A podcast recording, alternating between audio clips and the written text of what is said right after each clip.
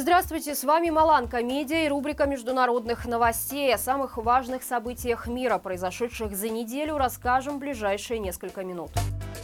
Резиденция российского диктатора была атакована с двух дронов. Видео ночного налета появилось в сети. После этого Кремль объявил о возбуждении уголовного дела в связи с попыткой киевского режима нанести удар.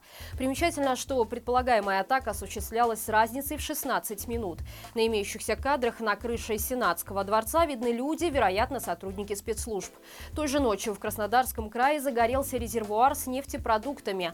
Площадь возгорания составила более тысячи квадратных метров долларов. Инцидент также связывают с атакой беспилотников. После случившегося российские боевики нанесли удары по Киеву и Одессе. Отметим, что официальный Киев отрицает причастность к налетам, поскольку государство занято освобождением своих территорий, а не атаками на чужие. Власти РФ отменили военные парады к 9 мая в более чем 20 городах и Крыму. Отмену объясняют разными причинами. Так, в ряде регионов, включая Калининградскую область, ссылаются на меры безопасности. Однако отмечаются и другие аспекты. Например, губернатор Псковской области решил не проводить парады из-за морально-этических соображений, чтобы направить сэкономленные средства на нужды боевиков, воюющих против Украины. Приграничном Белгороде отмену объяснили нежеланием провоцировать противника большим количеством техники и военных. Максимально удаленных от линии фронта городах, таких как Ханты-Мансийск, чиновники сослались на солидарность с другими регионами. Тем не менее, даже после инцидента с дронами парад в Москве отменять отказались. Восемь детей и один взрослый погибли в результате стрельбы, которую устроил 13-летний подросток в Белгородской школе. Ученик седьмого класса открыл огонь из пистолета, принадлежащего его отцу. По данным полиции, после расстрела подросток сам вызвал правоохранителей и сдался. Известно, что у него был список из 16 человек, с кем он намеревался расправиться. Это первый в истории Сербии инцидент со стрельбой в школе. Примечательно, что стрелка не смогут привлечь к уголовной ответственности, поскольку ему не исполнилось 14 лет. После трагедии президент Вучич предложил правительству план, который позволит не допустить подобных инцидентов в дальнейшем. Однако меры не успели предпринять. Буквально на следующий же день под Белгородом произошел новый трагический инцидент. 21-летний мужчина открыл огонь из автомобиля, убив 8 человек и ранив 13. Подробности инцидента не раскрываются. Полиция не делала официальных заявлений по этому поводу. После 86 дней голодовки в Израиле умер известный палестинский заключенный Кадер Аднан. Он был высокопоставленным чиновником группировки «Исламский джихад» и находился в тюрьме по обвинению в терроризме. По заявлению тюремной службы Израиля, заключенного нашли на полу в камере. Смерть была констатирована в больнице после попыток реанимации. Через несколько часов после смерти Аднана Палестина выпустила три ракеты из сектора газа в сторону Израиля. Пострадавших не было. В настоящее время в израильских тюрьмах которых находится около пяти тысяч палестинцев.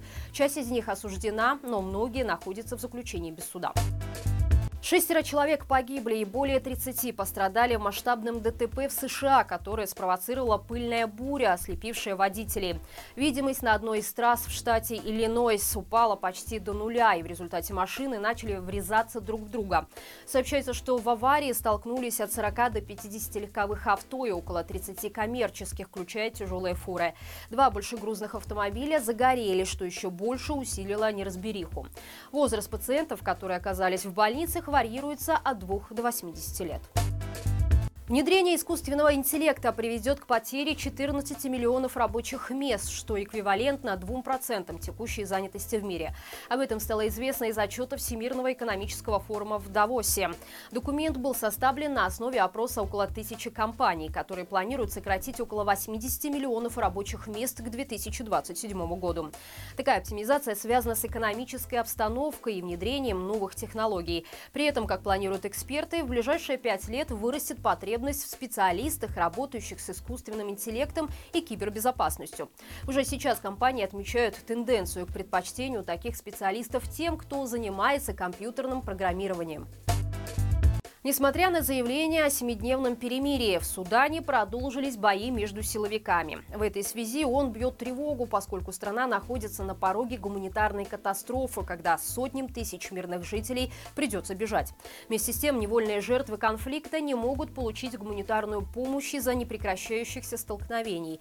Агентство ООН по делам беженцев подтвердило, что в ближайшие недели Судан могут покинуть более 800 тысяч человек. Люди бегут в соседние страны, а иностранные правительства правительство эвакуирует своих граждан. Отметим, что в ходе конфликта были убиты более 500 человек, около 5000 пострадали. Владелец сервиса для знакомств Tinder объявил о прекращении работы приложения в РФ в июне, более чем год спустя после начала полномасштабной войны. В отличие от многих глобальных корпораций, которые ранее заявили об уходе из страны-агрессора, компания Match, владеющая многими сервисами для знакомств, ранее сделала всего несколько заявлений. При этом она жаловалась на негативное влияние происходящего на свой бизнес в Европе. Уход из РФ владелец компании связал с рисками для прав человека. По его словам, бренд не должен должен продолжать работу в стране, лидер которой объявлен в международный розыск. Напомним, что в марте текущего года Международный суд в Гаге выдал ордер на арест Путина, обвинив его в военных преступлениях. Звезду немецкого кино Тиля Швайгера обвинили в пьянстве и рукоприкладстве на съемочной площадке. По информации Шпигель, несколько человек пожаловались на насильственные действия актера во время съемок. Ранее издание сообщало о другом неприятном инциденте, когда Швайгер появился на площадке в подпитии и ударил по лицу сотрудника, который сделал ему замечание. Журналисты выяснили, что эти случаи далеко не единичны. Известный режиссер и продюсер действительно третируют персонал. По мнению местных СМИ, звезда фильмов «Достучаться до небес и бесславные ублюдки слишком много возомнил о себе и после случившегося может впасть в немилость государства, после чего на его карьере будет поставлен крест. Самые экстравагантные наряды мира представили на ежегодном бале Института костюма Медгала в Нью-Йорке. В этом году мероприятие было посвящено памяти культового модельера Карла Лагерфельда, скончавшегося в 2019 году в возрасте 85 лет. Он был известен любовью к черно-белой гамме, жемчугу и высоким воротничкам, на что обратили внимание гости бала. Отметим, что мероприятие считается своего рода Оскаром восточного побережья США, поэтому приглашенные звезды музыки, кино и спорта постарались запомниться самыми невероятными образами, среди которых особо отметился экспромт Джареда Лета, облачившегося в костюм кошки Лагерфельда. И это все на сегодня. Обязательно ставь лайк этому видео и подписывайся, чтобы не пропустить все самое важное за неделю. Хороших выходных и живи Беларусь!